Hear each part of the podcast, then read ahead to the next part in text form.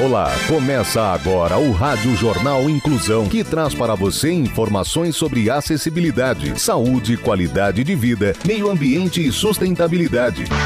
O objetivo é estimular a inclusão social e digital, divulgando matérias atualizadas sobre produtos e serviços que contribuem para a vida de pessoas com deficiência, mobilidade reduzida e da terceira idade. Jornal Inclusão. Olá, hoje é quinta-feira, dia 8 de abril de 2021. Eu sou Fernando Negrão Duarte e esse é o Rádio Jornal Inclusão, número 1774. Hoje é celebrado o Dia Mundial da Astronomia. A nossa produção continua em home office, seguindo todas as orientações de segurança e saúde devido à pandemia do coronavírus. Participam desta edição Felipe Oliveira, Pedro José, Rafael Alves, Tem Navas e Yasmin Oliveira. Vamos para os destaques de hoje. Jornal. Jornal. Inclusão Brasil. Menino de 3 anos emociona ao presentear coletores de lixo com caixas de chocolate na Páscoa. Luísa Stefani alcança a melhor ranking de tenista brasileira na Associação de Tênis Feminino. Essas e outras informações a partir de agora. Cultura. Museu do Louvre abre seu acervo inteiro para visitas online pela primeira vez. As informações com Rafael Alves. O Museu do Louvre disponibilizou todo o seu acervo para visitação online, oferecendo acesso remoto livre e irrestrito ao museu mais visitado do mundo. A mais importante instituição artística, localizada em Paris, está fechada desde o ano passado por conta da pandemia, mantendo o histórico edifício vazio e sem visitação presencial.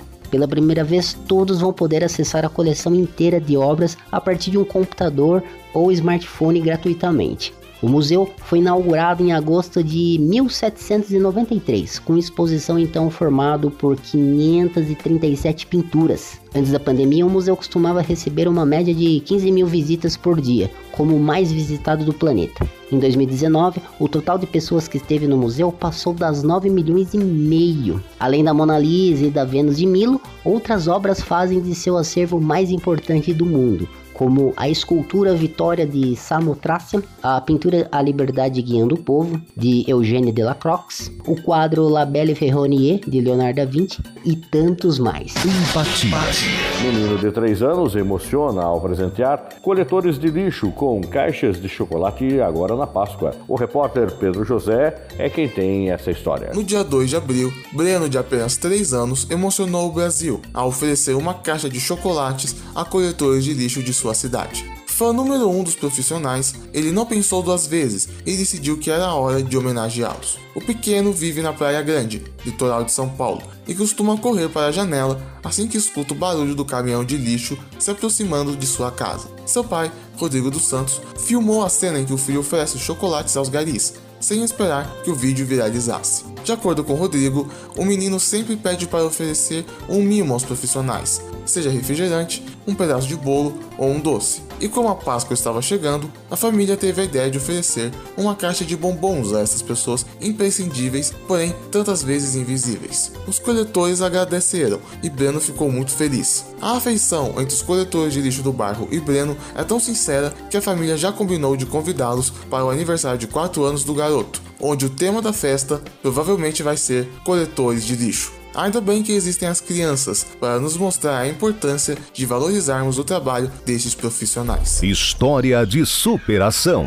Jovem hindu supera bullying e cria ONG nos Estados Unidos que acaba com o frio de pessoas carentes. As informações com Tem Navas. O jovem Ashish Dakal, 18 anos, saiu de um campo de refugiados no Nepal em direção ao Utah, nos Estados Unidos. Chegando no novo país, o rapaz encontrou preconceito e bullying, mas não perdeu a vontade de ajudar os cidadãos do país que o recebeu. Para Dakar, é importante manter as raízes do hinduísmo, que prega amor e serviço ao próximo. Seguindo este pensamento, o imigrante decidiu criar a coleta de roupas Ashish, organização responsável por recolher e distribuir doações entre os que precisam. Ele sofreu bullying na escola, era chamado de terrorista e coisas do tipo. A ideia de Dakar surgiu alguns anos atrás. Enquanto estava limpando a mesa do restaurante de uma rede de fast food em que trabalhava, o jovem conversou com um rapaz sem teto que explicou como se tornou uma pessoa em situação de rua. Durante o papo, Dakar percebeu que uma das necessidades daquele homem eram roupas. Desta forma, em 2019, a coleta de roupas do Ashish teve sua primeira ação para a comunidade, distribuindo meias, gorros, jaquetas, casacos e até sapatos. De origem humilde, Dakar passou por diversas adversidades parecidas com os assistidos pelo seu projeto.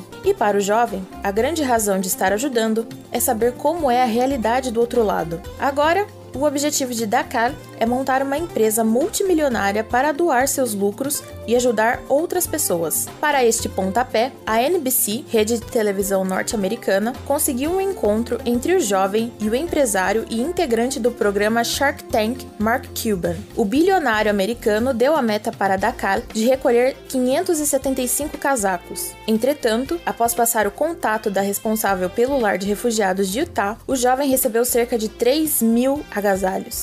Você está ouvindo o Jornal Inclusão Brasil. Educação no trânsito. Vagas para deficientes e idosos. Pode parar com essa desculpa de que é rapidinho. Respeite quem precisa dela e não passe por cima do direito dos outros. E se for na sua vaga, tem problema? A falta de respeito é uma deficiência grave.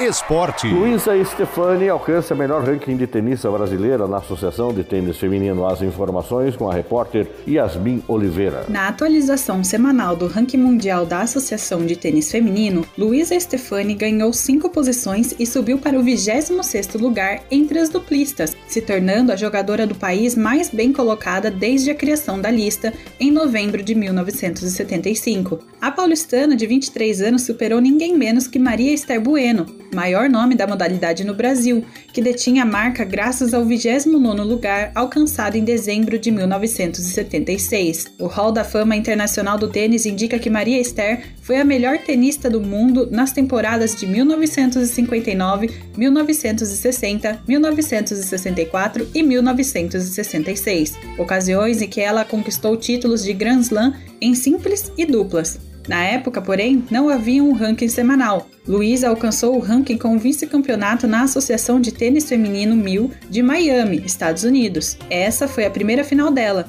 Torneios deste nível, em termos de importância, ficam abaixo somente dos Grand Slams no circuito mundial. Ciência e tecnologia. Aquadrone detecta e capta lixo plástico em rios. O repórter Felipe Oliveira é quem tem as informações. Um veículo aquático foi desenvolvido para ajudar a remover entulhos plásticos, microplásticos, óleos e outros detritos flutuantes da superfície da água. Trata-se do Waste Shark, um aquadorne compacto, ágil e totalmente elétrico criado pela startup holandesa Remarine Technology. Como se fosse uma pequena embarcação, o veículo autônomo pode coletar até 350 kg de lixo. Aliás, pode vagar por até 8 horas com uma carga. O objetivo é que, quando abastecido, o dispositivo volte a uma estação de coragem para depositar o lixo coletado e recarregue suas baterias.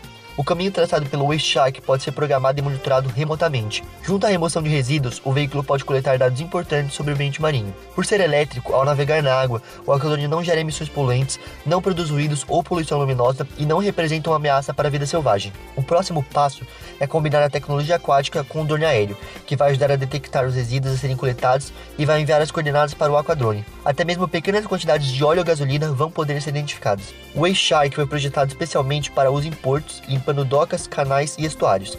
A ideia é interceptar os resíduos antes que eles cheguem aos oceanos. Estima-se que 8 milhões de toneladas de plástico são despejados nos oceanos a cada ano. Por isso, frear a produção e descarte de tais resíduos é o passo mais importante para reverter o cenário de caos. Mas enquanto isso, empresas estão desenvolvendo soluções que podem contribuir para a limpeza dos rios. Jornal Inclusão Brasil.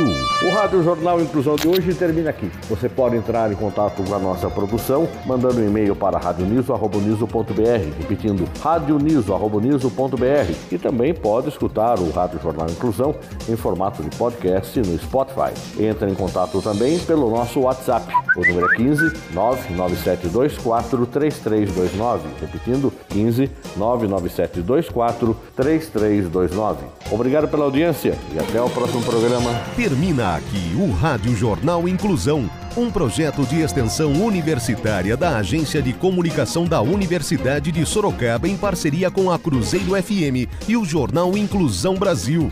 Apoio da fisioterapeuta Dariene Rodrigues. Jornalista responsável e apresentador, professor Fernando Negrão Duarte Reportagens Agência de Comunicação da Uniso, gravado no Laboratório de Comunicação da Universidade de Sorocaba, com técnica de Douglas Vale. Tenha um bom dia e até a próxima edição. Em instantes, você acompanha o Jornal da Cruzeiro.